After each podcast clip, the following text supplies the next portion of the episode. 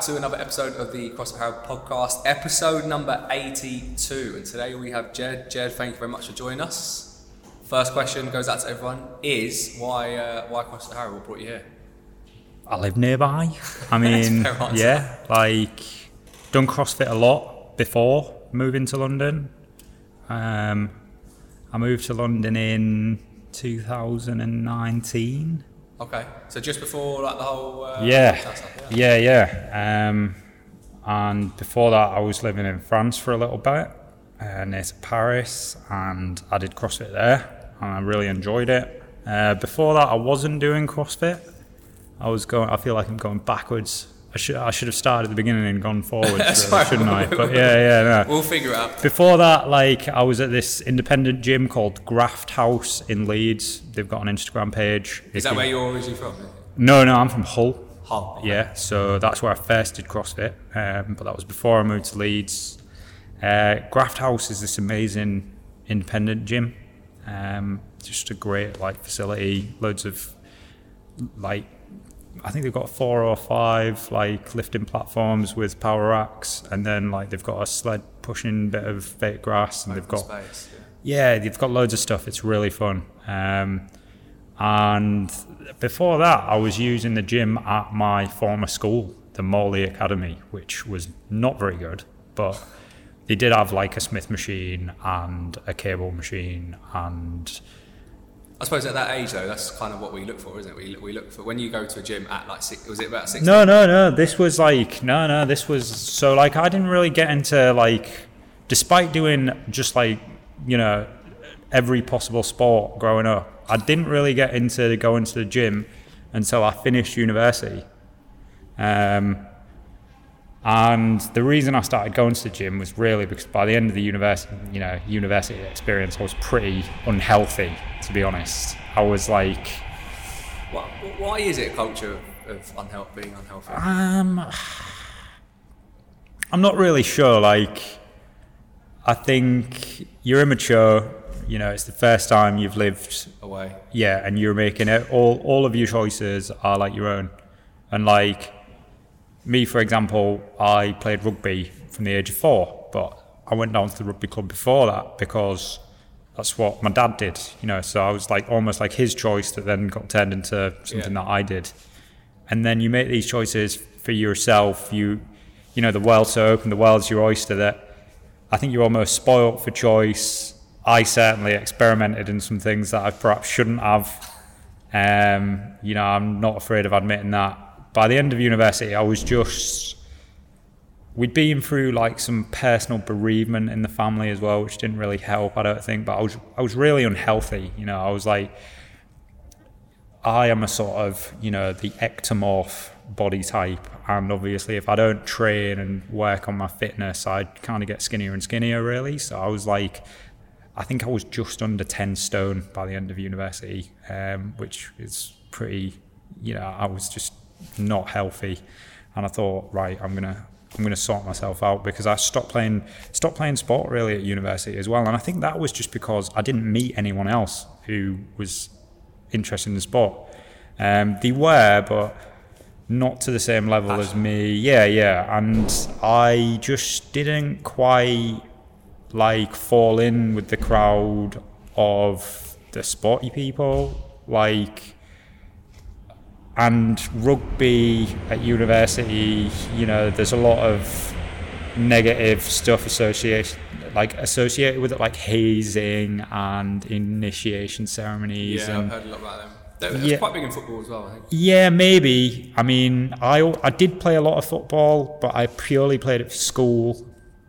Um, I, and I played one season, like where I actually played for a for a team, um, alongside like playing rugby, kind of at the same time as well. And um, yeah, I I just it really sort of like switched me off from it. I was like, I just don't want to do it, and I'd kind of just I got a bit fed up with rugby because, and I wish I'd got into going to the gym sooner because that would have that's what I needed to do. Yeah. Ultimately, looking back when I was like 15, 16, maybe even 14, and I was good at rugby and I was playing maybe like you know the edges of representative teams and you know I was really quite a good player, playing in a really good team. But I didn't realize what else I had to do outside of it in the professional era to almost like maybe make a career out of it or to go even further. I suppose you're not supposed to know, right? You're, you're not. No, yeah, and I mean, nobody ever really taught me as such. My mum was always very against me as a teenager, like doing every kind of heavy lifting and stuff. She was like, you know, it's it's not good for you, blah blah blah. I mean, I don't know why she thought that. I mean, maybe there's some truth in it. Obviously, if you sort of do things with poor technique, we all know that you can get injured Yeah, and stuff like that. Yeah, yeah, and I think, you know, uh, As a kid, you've got no fear. yeah, So that risk of injury is probably even greater. Yeah, definitely. I suppose, yeah, yeah. I mean, and and and I do regret not not basically training earlier. But yeah, as I say, I played loads of sports. As I got a little bit older, it was like the rugby teams I was playing for were kind of forcing us to go into the gym a little bit, but they weren't really teaching us how to say like put together a program to like improve our strength. They weren't really teaching us about well, you know, this is how many calories a normal person kind of eats in a day. If you want to put on like a Mass, significant amount of mass, you're going to need to eat roughly in this range. And you're going to need to do these exercises, and you're going to need to do these rep ranges, and you're going to need to repeat these things. And I had to figure all that out for myself, like much later. So I sort of missed a trick there, and I do regret it, but. But I'm I, actually think that that's actually quite a big issue in itself because uh, even you, you said that you, you played at certain levels and, and representative levels and stuff, and but even from a grassroots, I know that's enjoy the whole fun of it, the whole purpose of it is for enjoyment. yeah.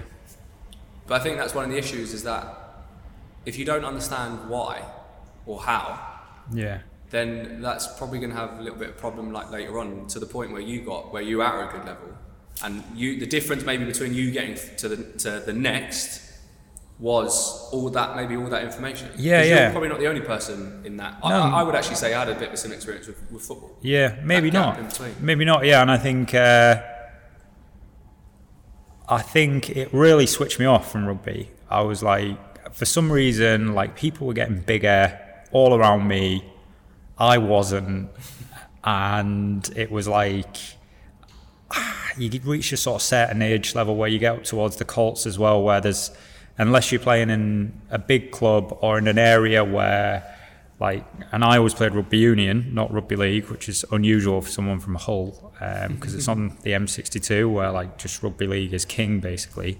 okay Um, so yeah, like it, I just I couldn't seem to make the this the this I couldn't I couldn't seem to make the the jump up to meet the physicality demand of even like not even professional rugby. I suppose it was sort of the club that I was playing at was like when I was in the Colts was Hull RUFC and they're like national three kind of thing. So so it was the closest you could possibly get at that time yeah, I mean, but I wasn't playing for the first team. You know, I, I think I maybe was on the bench for the second team like once.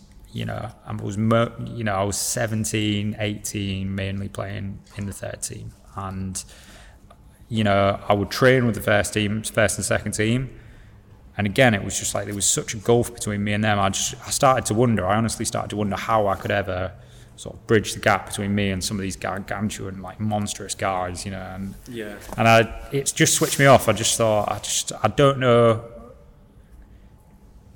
I didn't know how I was ever gonna you know like meet that physical demand, and I sort of lost the sort of self belief that you need to play a sport like rugby, where it's very demanding yeah physically and mentally. But, I but think. I think a lot of there's been a lot of changes to sport in general, not just rugby. I think a lot, most sports, if not all, that now is spending more time of actually what you do off the pitch or, or Yeah. off the track or whatever, it was, Yeah. off the court, Yeah. to improve other areas of games. So I think yeah, yeah.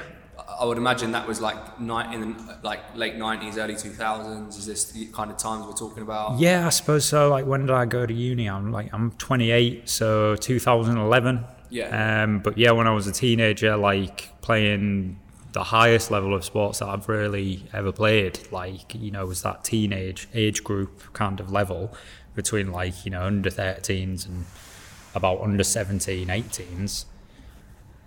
And yeah, I just didn't. I didn't. I was doing all sorts of stuff. Like I was skateboarding and like smoking, not like all the time or anything, but like doing like silly, underage drinking, all of these silly I mean, things. we, well, I think we've all gone. Yeah, I think I think we all have, but like those things for some reason were like came came easy, and I think I even would have done less of those things if somebody had just sort of said it the di- direction. this. Yeah, just giving you direction, not even necessarily having to be there, but just saying like, okay, so you know we do training twice a week, we play on weekends. This is what you need to do in between. Yeah, exactly. Just even having that conversation, I don't even think that conversation was ever had.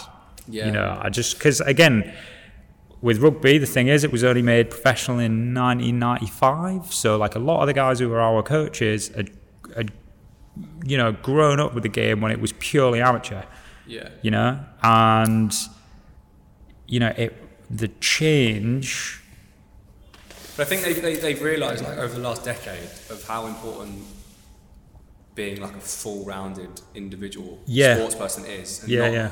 You know, growing up roughly, the, you know, the same times, I very much remember too that it was a, a lot of it was like on the pitch of like drills and, and, and, and plays that we would do to beat an opponent. Yeah, yeah. But actually, like, we didn't actually spend much time. I was just like a small teenager. Mm-hmm. I wasn't um, at all big in height nor width. Yeah. And I'm still not big in, in height. Um, and I was never taught, you know, it got to even up until like 18, I think, I was starting to question, like yourself, like, why are these conversations never being Yeah. said? Because you kind of just end up then, a lot of people just fall off then and they stop playing Yeah, team yeah. sports or whether they're good or whether they're not so good at that sport. Hmm. It's just. Yeah. bridging that gap. Those conversations don't get, get they don't, they're not, they're not said, they're not had. Yeah, yeah. I think I think that's definitely true. Yeah, and I started, you know, like I said, I started going to the gym, end of university. It was like exercise for less, you know, and I used to go and I used to do a couple of the classes. Like I used to do like the circuit training class, for example, and they did it like twice a week. So I thought, well, if I go and do that, and then I kind of knew how to like deadlift and squat a little bit and stuff like that, but I wasn't really programming it as such. I was like, and if I try and do a little bit of that in between, then I'll get, I'll get fit. You know, I'll get fitter and stronger. And I, I did, I did to an extent. And I remember, I remember like, I think I joined the gym, and when I joined, they were like, "Oh, we've got no one to do your induction at the moment, but you've been in the gym before, you've played sports, so we're happy for you to use the gym and do the classes and stuff, whatever." And then basically, when someone's here, um, you know, well, I'll. It was, you know, one of the managers or something was like, "I'll sort you out with a personal trainer, and they'll do a little induction with you." I was like, "Okay." And it was this guy called Pete. I remember him. He had uh, like arms as thick as me legs, and uh, he said he obviously saw that I'd you know done sports and stuff like that before, and I was relatively fit. And you know, the exercise for less was like obviously lots of people going in there to use the machines. The the casual gym goers, as I will refer to them as just now. You know, the people who Yeah, yeah. you know, use the step machine, do a bit of walking, a bit of running, a bit of cycling, rowing, and then there's you know the the more sort of hardcore group who are going there to essentially bodybuild. Most of them they're they're doing bodybuilding. You know, they're they're going and they're That's what all it was known really. It was what you were one or the or the other. yeah yeah basically, and that was it. Spin group too. There was also Yeah, yeah, and and this guy was like, well, you know, look, I I do this thing called CrossFit. Like, you should look it up. I think you might, you know, I think you might be interested in it. And sure enough, I did, and I went and joined like CrossFit Hull, and that was where I started doing it. Um, Oh, so Pete introduced you. yeah, this guy called Pete. Yeah, yeah. I don't know what he's doing now. I'm not in touch with him or anything. He was just like a, you know, he was just a, seemed like a nice guy, you know. Um, and he was a personal trainer into his fitness. I hope he's gone and done his, you know, CrossFit certifications and stuff because he, led by example. yeah, yeah, because he he clearly enjoyed it as well. Um, and then I started playing rugby again because I was like, I'm starting to feel fitter and stronger, and I started to feel like a bit more sort of body, well, a bit more confidence in my yeah physical strength mainly, Yeah. like in in my strength. And I thought, uh, you know, and the reason I did that was like, I, you literally you look back and it's like I've played rugby since I was like four years old, and I never really played in positions where it was like you know brute brute force positions. Obviously, you only have to look at me to probably know that. And I spent all these hours of like working on these skills and building up these skills and instincts, training these instincts into myself. And I was just like, it's just a waste if I don't do it now. It's just a complete waste. Like Yeah. all of those hours spent. And I loved it. You know, I loved it. And, and I managed to re-find kind of enjoyment out of it, which was, I found like amazing because if you'd have asked me like midway through university, I'd be like, probably never play rugby again. You know, I'll probably. And now I'm, I'm playing it again now. I've had a few injuries over the years, and again, I've never played it to like a particularly high standard since I was a teenager. But I've, You, you've just made a really good point and made me rethink uh, quite a lot. And for, even for a lot of people, where you said that you spent all that time fine tuning those skills, creating those, Yeah. you know, those those skills and developing them for that sport. Yeah, yeah. Why would you waste them? Yeah, yeah. You know, and like it does bring you like there's nothing like executing a skill. You know, why do people like bake or sew or whatever? And those people spend hours, you know, honing those skills, building up those skills. And they it's don't like- do it half-assedly. They'll- Yeah, they- yeah, they exactly. You know, they'll get the right ingredients, Yeah. whatever they need. They'll spend that time, turn the phone off. Yeah, exactly. And like, you know, I, yeah, I, I, I've managed to, to kind of find enjoyment in that. Again, uh, for a long time, I thought about doing the refereeing qualifications and becoming a ref. Um, because I'm a bit of a nerd about rugby, like I know all the rules and like everything like that. But it's also looking at it from a different perspective, right? Yeah, yeah. I mean, yeah, and I always played like again, like scrum half, fly half. The higher standard I played, I I often played in what they call the back three, so full back or wing, um, because there were people who were probably a bit more dy- usually not necessarily I would say always more skillful than I was, but they were probably slightly more dynamic athletes. Um, and if you play fly half or scrum half, you play close to the ball a lot. And also, there's a lot of big angry men close to the ball. Like, um, so being that bit more powerful and dynamic is usually quite a useful sort of physical attribute. So, yeah, sort of lost lost what I was saying. No, but that, that, that, but that's an interesting. Uh, I, I, that's still really stuck with me about learning learning that skill and refining that, and even from a. If you want to bring it back to kind of the whole CrossFit experience and people doing that, and they, you know, I want to learn this. I want to learn how to do a, a pull up. I want to learn how to snatch and stuff. Well, Yeah. If you do, you know we what? can absolutely teach you. I think that was a huge, huge part of the appeal, like to me as well. The Learning fact, skill. yeah, the fact that there were so many different skills to learn, like, you know, I you might have seen I like juggling, for example. Yeah, yeah. I, you know, that, like, was one of the, that was one of the very first things I'd noticed about you. yeah, yeah, like um, sort of things like that. Just I do like learning learning skills. I think that is also kind of one of the reasons why I, I don't think I'll ever be a CrossFitter who wants to like do competitions and things like that. Because even though I do acknowledge, yeah, and I acknowledge that there are lots of skills involved, like ultimately it's a test of like fitness and strength. It's and it is a test of your skills and that's a big part of it but it's everybody has also got those skills. And the thing that kind of wills out is usually somebody's fitness and strength as well as being able to execute yeah the movements mm. precisely and efficiently. But i much prefer competing in a field where there's like lots more uncertainty you know there's loads of different outcomes like you never know rugby pitch. yeah, or football. You know, I love. I've played loads of football, like as an adult actually as well, like casually, sort of eight aside, five aside, and I do really like it. It is fun. Yeah. Yeah, like, but I hate football as a whole, kind of thing. Well, I find that growing up, you either you're either find, you're either a rugby man or you're a football man, or Yeah, no. you know, rugby person, football person. like my dad played foot, played played rugby, always played rugby, but he's a die-hard Evertonian. He's got a season ticket every other week. He'll drive over from like the opposite side of the country in Lincolnshire to watch Everton and Liverpool. You know, with his partner Caroline, they love it. Um, but he he always played rugby. I mean, I think he played it for different reasons to me. Um, I just I, I can't like support football. I just can't. I just think it's just like it's just awful. There are so many things about it. Just you know, organized violence and Yeah, still a big thing to this day. yeah, you know, sort of just the lack, the complete lack of like humanity and respect for other human beings over sort of people call it tribal. I actually think it's worse than tribal. Like, you know, you could actually almost like form a good relationship with a neighboring tribe, I think. Whereas, Yeah. like, in football, it's just like, no, we want to, you know, they're Well, you- scum, they're this. You've only got to watch the telly like a game to The way someone that- miss an yeah. opportunity and there's a fan in the background doing X, But Y, it's, and Z. it's not even the fans either, it's the players. If you want to literally just see like human, just humankind at its absolute worst, just, you know, yeah, go and watch Premier League football match on the weekend, like, because the players act like not very well, I'm going to say, in my opinion, just to keep it tame.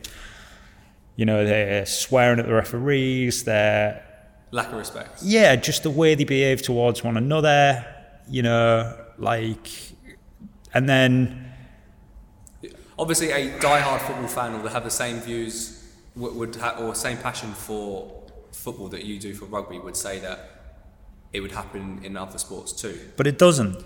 as much. I agree. I agree. It doesn't. Uh, it, I- it just I doesn't. agree. Like when you go and watch rugby, there's no home and away end. You could be literally sat next to somebody who supports Yeah. the opposite team. When you go and watch rugby, you're allowed to drink in the stands Yeah. because people know that like they're not going to throw projectiles onto Yeah, the but pitch. there seems to be this this culture around football that it's away fans, home fans. Uh, Well, I really don't know where it went wrong, but I wish it would change because it's an amazing game, and I, like I say, I love playing it, love watching it. Like I do. I mean, it's in terms of skill level. I think you know you'd be you'd be hard pressed to find a game that is such a mix of like physical attributes and skill. Like what's the highest um, performing rugby players like star? What's their highest like salary base? Oh, I mean, that's difficult to say. I, I Does suppose. it, does it compare anywhere near football? Absolutely not. Absolutely not. I think what footballers get in a week, most you know, what what top footballers get in a week, most rugby players are maybe getting in six months to a year. You know, like most rugby players, like have to have to work after they've finished. I mean, I think if you play if you play anything up to championship level and you've been anything close to smart, you shouldn't need to work for the rest of your life, really, should you? Like, Yeah, I mean, it, it, this could be part of the problem as to why there is a lack of respect or things on the pitch and stuff, or why footballers conduct themselves maybe the way they do. I think it's also because they get they do get taken out of school very early. Yeah, You some know, as like- early as like twelve. Yeah, I mean, I yeah, I've seen kids getting taken out of school, especially around fourteen. Yeah, generally the fourteen. Yeah. I, I, uh, uh, the the reason I said twelve is the earliest I've seen is twelve, but yeah, fourteen teams. and that's just not right.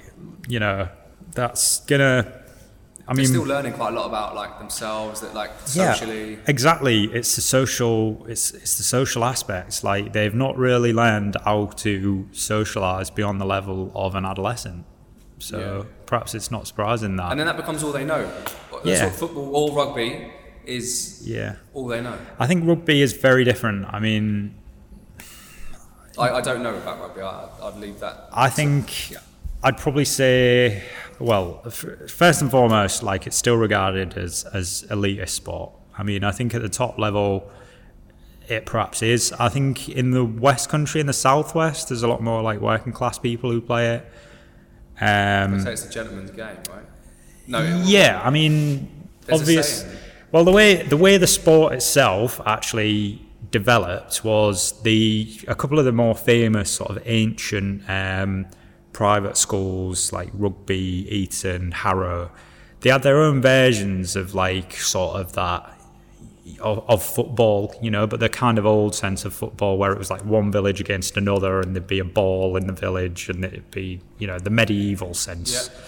Um, and rugby school, you know, their version of this kind of, I think they called it muscular Christianity. Is you know, it was it was some guys. I can't remember the name of the guy, um, but I'm pretty sure he was he was the headmaster at rugby school, and he sort of re- revolutionised uh, education in a way because he started. Um, you know, bringing sports into school, and prior to that, I think sport had just been sort of things that you could gamble on really. So like horse racing or cards or whatever. Sport had never really been what we conceive it, you know, perceive it as yeah. today. Yeah. Um, and and rugby school, their version of the game became the the most popular version. And then there were these, there were you know the gentlemen's clubs of the 19th century. Um, you know these schoolboys who'd all been to public schools together, and you know perhaps were minor peers, so they had big country houses, and then they'd come into the cities to the, and stay at their club. Um, they started developing rugby teams and playing each other in London. Harlequins, Wasps, Saracens being some of the oldest ones, I think. And then it, it sort of grew from there. Um, but then there was the split, mainly caused by football becoming professional. And rugby still wasn't at that time. Well, Rugby yeah, wasn't. 95. Yeah, yeah. Um, because essentially, I think the, the members of the elite did not really want to mix with, uh, you know, the lower middle class or, or working class individuals. Um, and by keeping the game as, as an amateur game and and they you know you could only really play it if you could afford to take a day off a day off to play and maybe a day off to train. Now obviously working class people in the 19th century would have worked seven and a half days a week and took a half day off maybe to go to church or something. You know like or they, they wouldn't have stopped working. Like the concept of the weekend did not exist really at that time if you were a working class person. That's that- interesting. I wonder when that came in. yeah, yeah. I mean, and I, I think you'll find it was probably like during the period of like, yeah, industrial revolution where like Didn't Henry Ford, is it, am I right saying Henry Ford made the 95? possibly, possibly. I, I don't know. I mean, he's American. I know much more about British history than I do American. Is that what you studied at uni? Oh. No, no. I studied English literature at uni, but I think you uh, inevitably study history when you study literature. Yeah. because the two are parallel. Um, so, so these guys, these middle class guys, could afford to, or upper class guys could afford to, you know, take a day off and have, have a game of of sport, and, and working class people couldn't.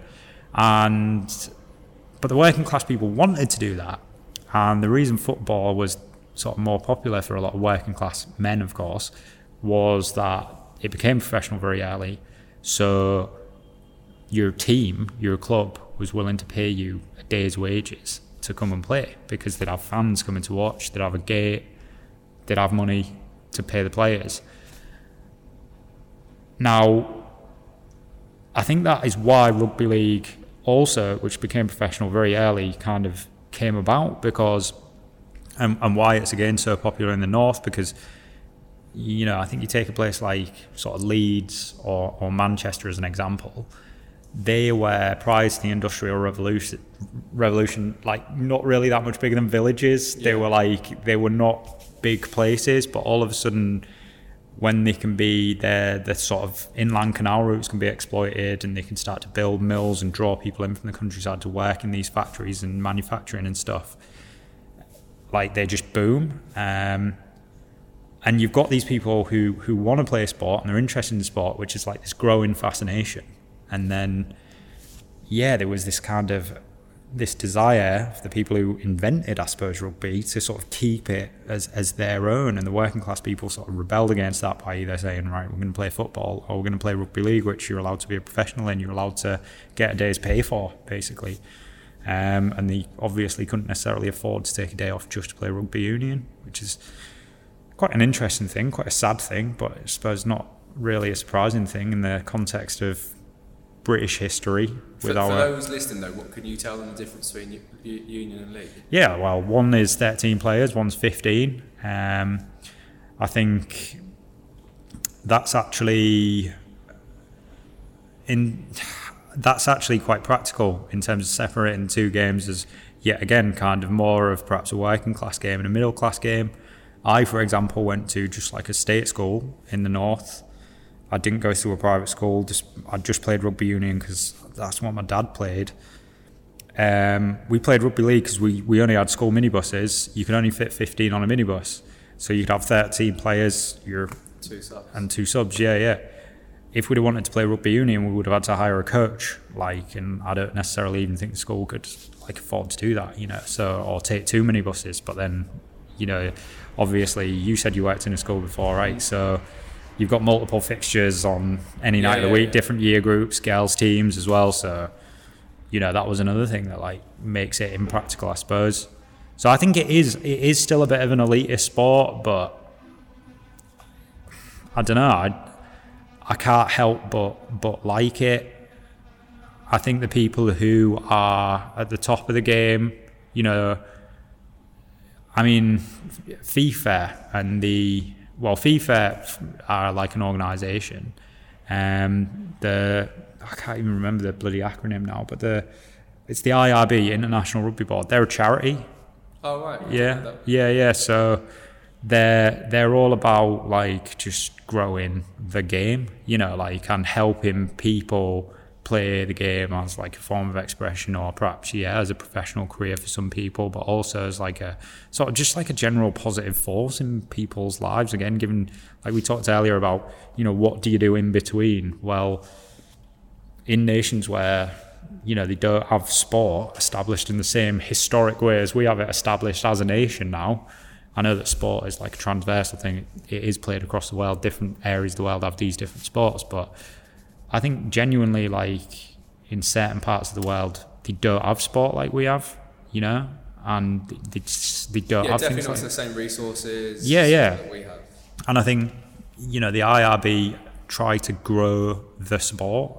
You know, that's not what FIFA are trying to do. FIFA are trying to take backhanders off, you know, Up some money off like oil, yeah, like people who own oil fields or, you know, so, so they can hold the next big World Cup there or something like that so that we can see England fans, you know, disgrace themselves yet again kind of thing. It's like, So, so, but where, where did? Because you're a secondary English teacher and teaching. is Yeah. it teaching English to French students or teaching? Yeah, well, I teach like bilingual students. Really, I you know, um, you know, they're half English, half French. Like, so I do teach uh, one group this year for the last year of the French baccalaureate, which is just the like French school's different.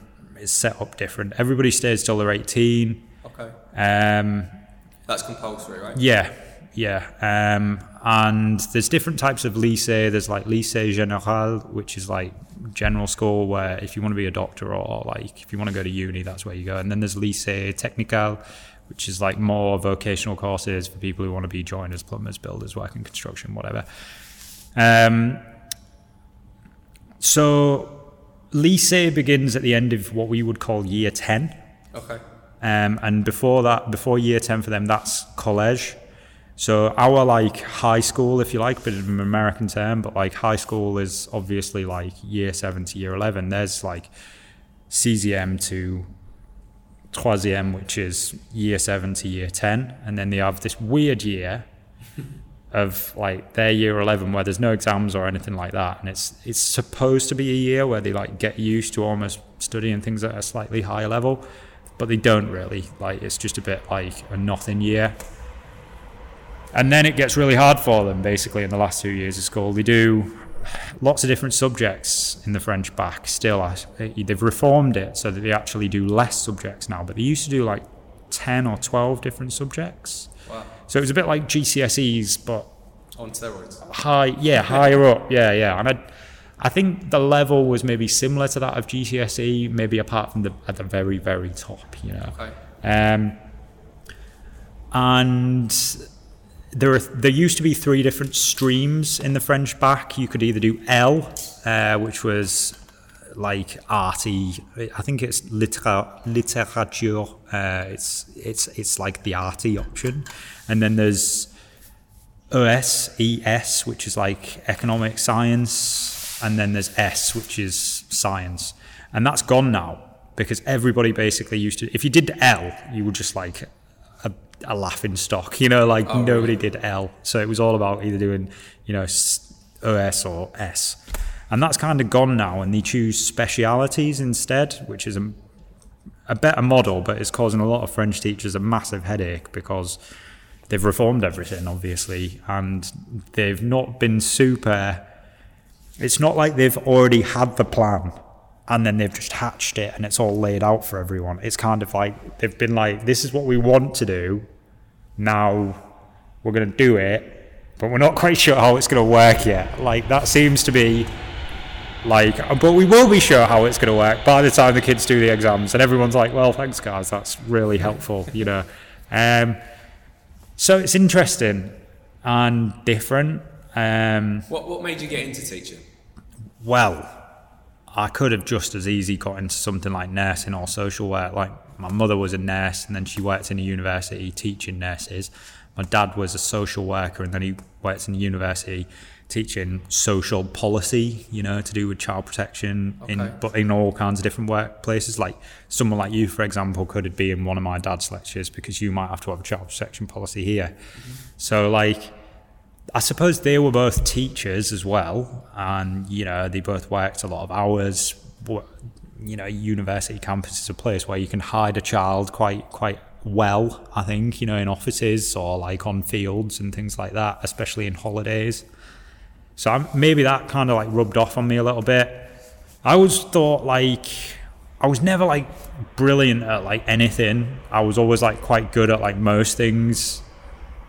Amongst the pack, kind of. Yeah, yeah, like uh, yeah, I was never amazing at like anything, but I was like good at good at most things. I got good GCSE results. My A level results were not quite as good, but again, I think that was down to yeah distractions that probably should not be mentioned on this podcast. Um, Yeah. questions. yeah, yeah, and um, you know, just like I wanted to do something that like was at least sort of felt worthwhile in terms of like making a bit of a difference to other people. Like, you know, I, I think it could have been the fire brigade, it could have been the police, like I said, it could have been nursing uh, or social work or something like that. I, I, I could never see myself doing something just for just for money.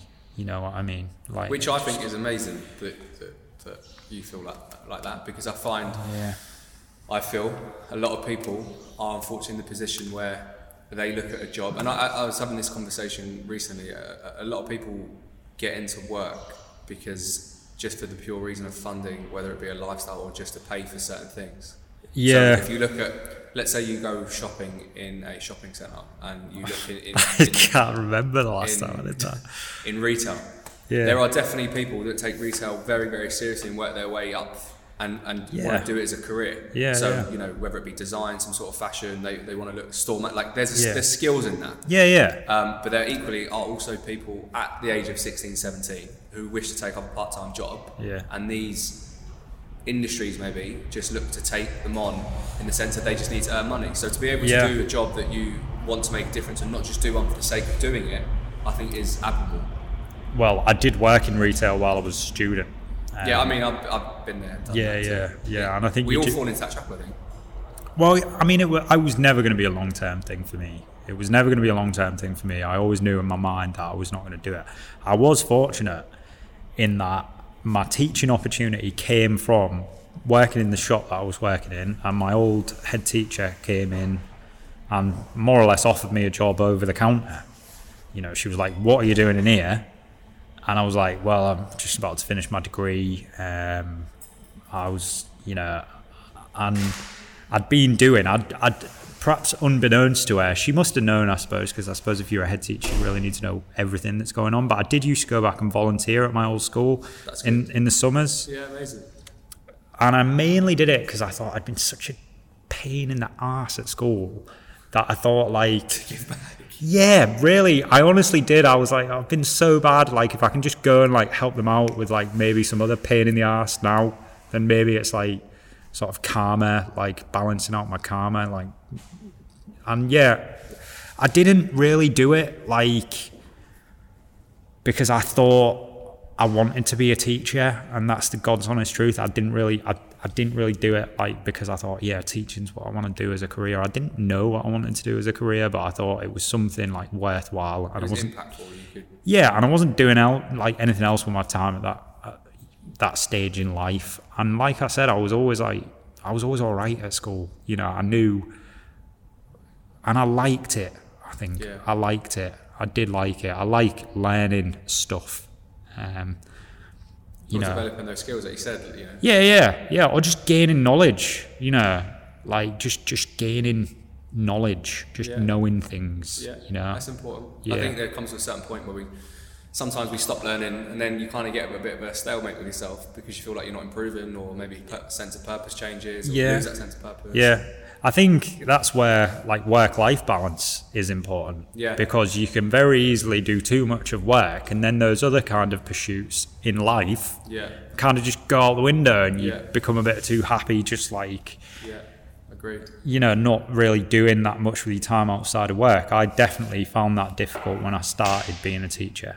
Definitely. Like, um, Well, I think that might go back to the point of before. You know, if, it, if you lose that work-life balance, that come just that go like you can bec- it, it, it can become a bit like monotonous, and it's the same thing over and over again. Mm. You kind of lose the sense of purpose of why you're in your job. You choose you choose you've chosen not you specifically, but people generally choose that career most of the time because they want to be impactful on someone else. They've got a skill at that. Yeah. Then it comes to a point if you lose that that work-life balance, that actually you're just doing it more of a chore and because you have to. As Yeah, yeah. To anything else. definitely. I mean, yeah, I think in in my profession, um, something that thankfully is being talked about more and more um, is work life balance, and I think in teaching, perhaps historically, it went from Six-week holiday. maybe too much of a work life, maybe a work life life over balance. You know, like of stories of like going to the pub at lunchtime and you know stupid stuff like that, which I'm sure most teachers weren't doing, but some perhaps yeah were. Yeah. Um, to like obviously the Ofsted high performance academy model where like even now people are working their brains out like you know under lots of pressure and lots of stress um, Yeah. and you know now I think the unions and stuff like that are starting to talk a lot more and push a lot more work-life balance but the conservatives have just um, brought up potential uh, legislation to be voted through which basically changes the amount of hours that teachers can work in a year which I don't know whether it releases the I need to read more about it. I don't know whether it releases the cap altogether or whether it, it, it sort of increases the cap of hours that you can work in in a kind of academic year, which would mean that they could force teachers It's 39 into. weeks, isn't it? The academic, is it 39? Yeah, but the the way that they work it out is um, apparently, and I've only really learned it from actually reading into this, like potential legislation change. It's it's how many hours you work in that academic year, Yeah. um, and there is a cap, you know, obviously, and then it's sort of divided in your timetable. Yeah, I, I've seen, I, I do know, I've seen that Yeah, before. yeah, and and that's worrying, you know. Because each curriculum has a certain amount of hours dedicated to. Yeah, Yeah. yeah, and I mean, well, yeah, and and you know, a lot of things that the Conservatives are doing slash have done are worrying. Um, but this is not a political podcast. Yeah, I mean? I, I've been told never to talk about politics, don't know enough, but I do have certain views too. Um, Ged, what's the uh, what's the plans for you for the next six months? Whether you've got you know own personal plans through work or, or aspirations or, or even fitness wise. uh, get through the rugby season. You know, um, obviously, grassroots sport has just sort of started again. I'm playing for a first team, but they've only got one team at the moment, um, and they're a low-level first team. Um, they probably wouldn't like me saying that, but it's kind of true. Uh, and you know, I think we need to get to the end of the season and not get relegated. Really, that's kind of the goal at the moment because I think we are in a league with a few more established clubs, and the location of our club, you've got like. Ealing Trailfinders on one side, you've got Harrow on the other side. You know, we're we're right in between. They, then probably gonna never really have a minis and junior section because they're like these. You know, Ealing clubs, are like a mega club. Yeah, like so. Yeah, I enjoy that. You know, enjoy that and try and enjoy the season right up to the end. Try and play better, like because I don't think I've. I mean, I've really only played like about two and a half hours of rugby since 2018 so far since the beginning of September. So, you know, I think there's a lot more to come as far as that goes. Yeah, um, and it's only a hobby, you know, it's not, like I say, it's not like a high level pursuit or anything, but I still want to do it well. Um, I mean, I very much do CrossFit to to like supplement like other things as well, um, like rugby. Um, but it makes me feel better, sort of physically and mentally. I'm very much like a creature of routine, and we talked about this ages ago. Yeah. I think like so, like I think again maybe that's one of the reasons why teaching again sort of suits me. You know, you've got a routine, you've got a timetable. It doesn't really change week to week, and I feel very like comfortable when I've got those like things that stay the same kind of thing, and I can just change, you know, a little bit of variety. manage time and yeah, yeah, manage your time around it. Exactly. Yeah, yeah. So, so yeah. I mean, I've got, I've got a year eleven class and a year thirteen class this year, so I've got to get those, those guys through their exams, and I want them to do as well as possible. That's, you know, that's very important. Um, I've got to be super serious about that. Like, you yeah, know, I'd imagine like- there's quite a bit of pressure from parents too, and yeah, well, I, I think you just I just put it on my on my on myself really. Like I just think it's Um, a reflection of you as a teacher, right? As well. No, I don't view it like that. No. No, I don't view it like that.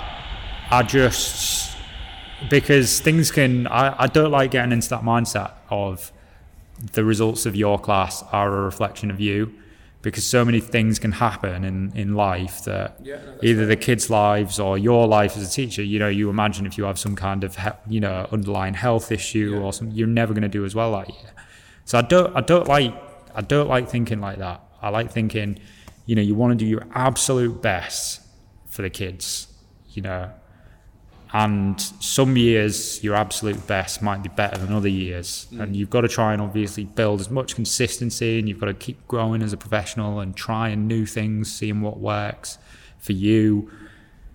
Not just staying the same you know Yeah. bearing in mind that the kids are going to change and that philosophies and attitudes and strategies of education are, are going to change and trying to keep learning about those um, is important. It's really important, I think, and I think that's one thing actually that was better when I was working in the state sector was was was the, the level of sort of CPD and For teachers. yeah was was actually very very good. It was very good. Um, it was better than in any of the independent schools I've worked in. I must admit. That's interesting. Yeah. Um, and I think that might be because in independent schools you've perhaps got a few more resources. So when you've got less resources in the state sector, you know you you've got to be a bit more creative, maybe, or something like that. So I don't know. I, I think. Um, I mean, I actually just finished my masters. I've, I I don't Nice. know. I don't know what I've got in it yet, but I did it in English and creative writing. I didn't want to do it in education because, That's such a huge topic.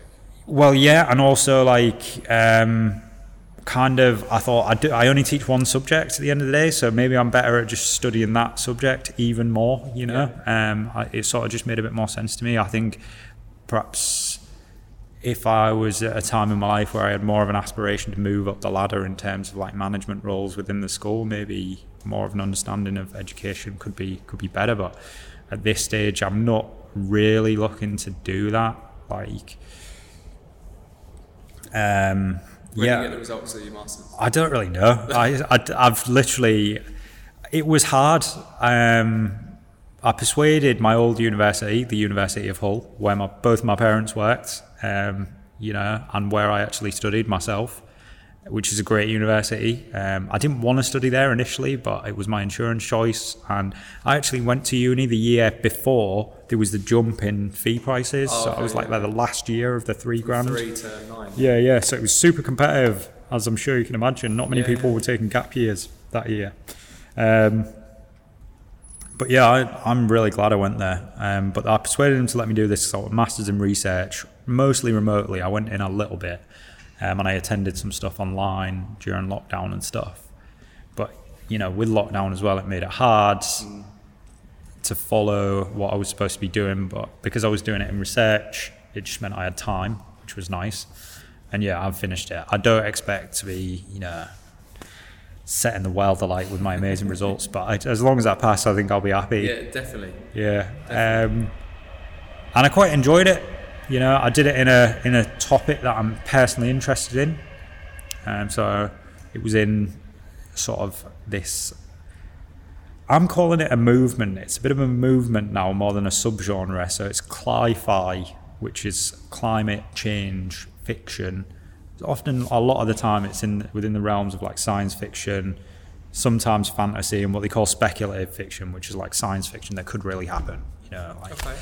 Um, but often, well, nowadays with like climate change being such a headline concern, it's it's kind of like infiltrating the mainstream a little bit. There's a lot more like mainstream fiction that's sort of addressing problems to do with climate change or like changing environments. Climate change is kind of maybe a theme within the book or something. Um, so yeah, I found that super good, um, but I am glad it's finished. Uh, I mean, I got, I got my. It's actually the third house I've owned in uh, Sudbury Hill, uh, and it was like a wreck when I got it. Um, you know, complete rip out, like new kitchen.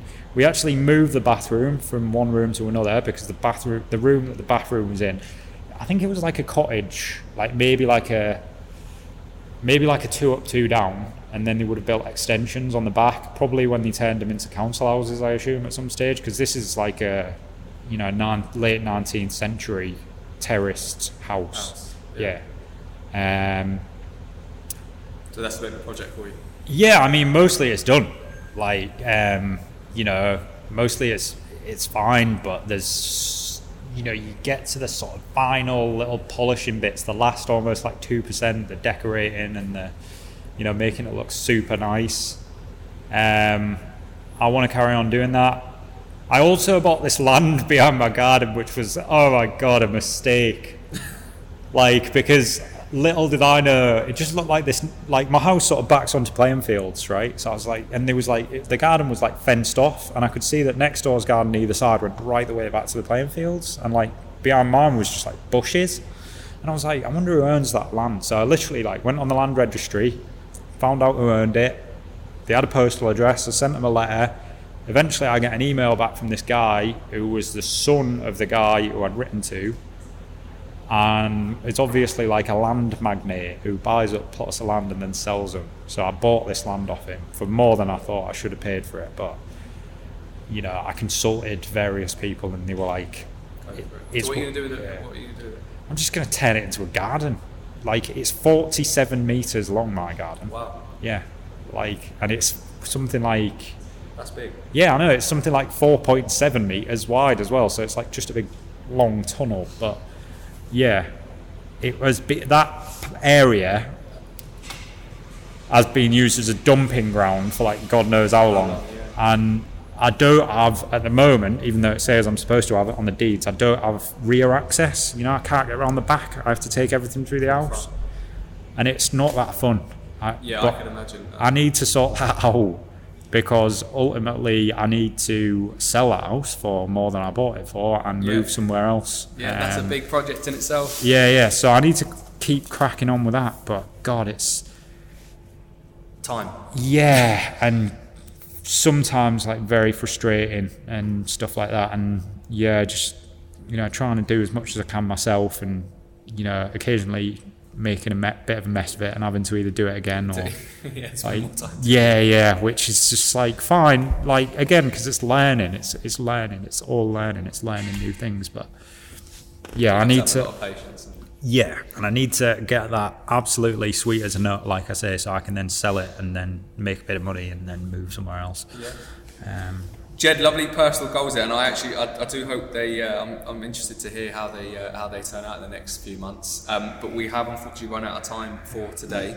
Um, so thank you very much. It didn't seem like that long did it no, it's flown by, guys and girls. We'll see you next week. much less much less pain, painful than the dentist as well